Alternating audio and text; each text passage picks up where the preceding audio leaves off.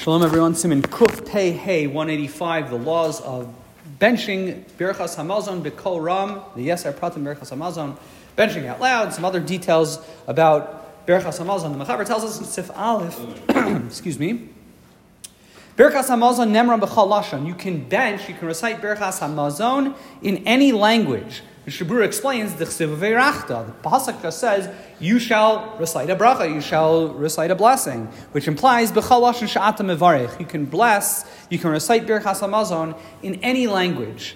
Now, the Mechaber qualifies that v'davka shemevin ba'osa halashon. You have to, with one caveat, you have to be able to understand um, that language. Now, when it comes to if you bench in Hebrew, even if you don't understand it, you're yotzei.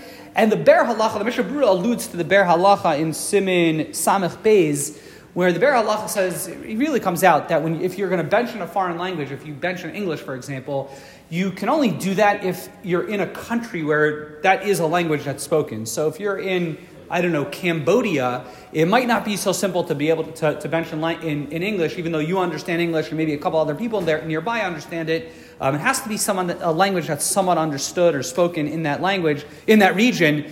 Uh, if you you know, have no other options, it sounds like to, my understanding was B'di'evet it would work, but that, that's really lachachila.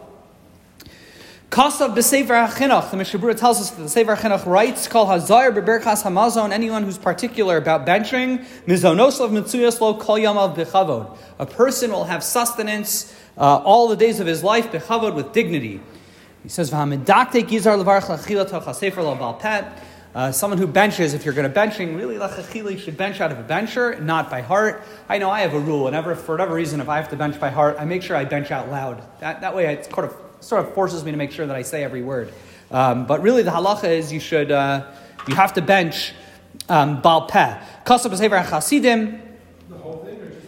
The, what's that? The whole thing should be out. Should be should be from a from a bencher. Yes, lechachila. Yeah.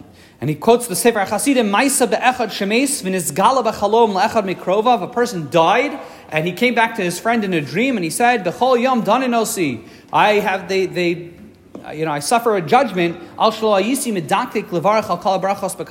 that I didn't bench with kavana, with, uh, with real intent. So obviously benching, we got to take real, real care to make sure we're benching mitoch hasider, really should bench from a bencher, bench with kavana. And then really in Sif Beis, the Mechaber tells us,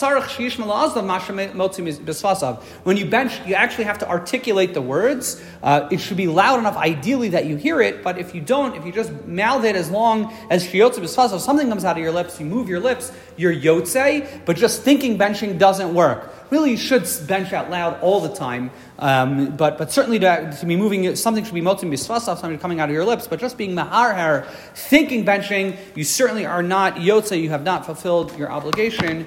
Wishing everyone a wonderful day.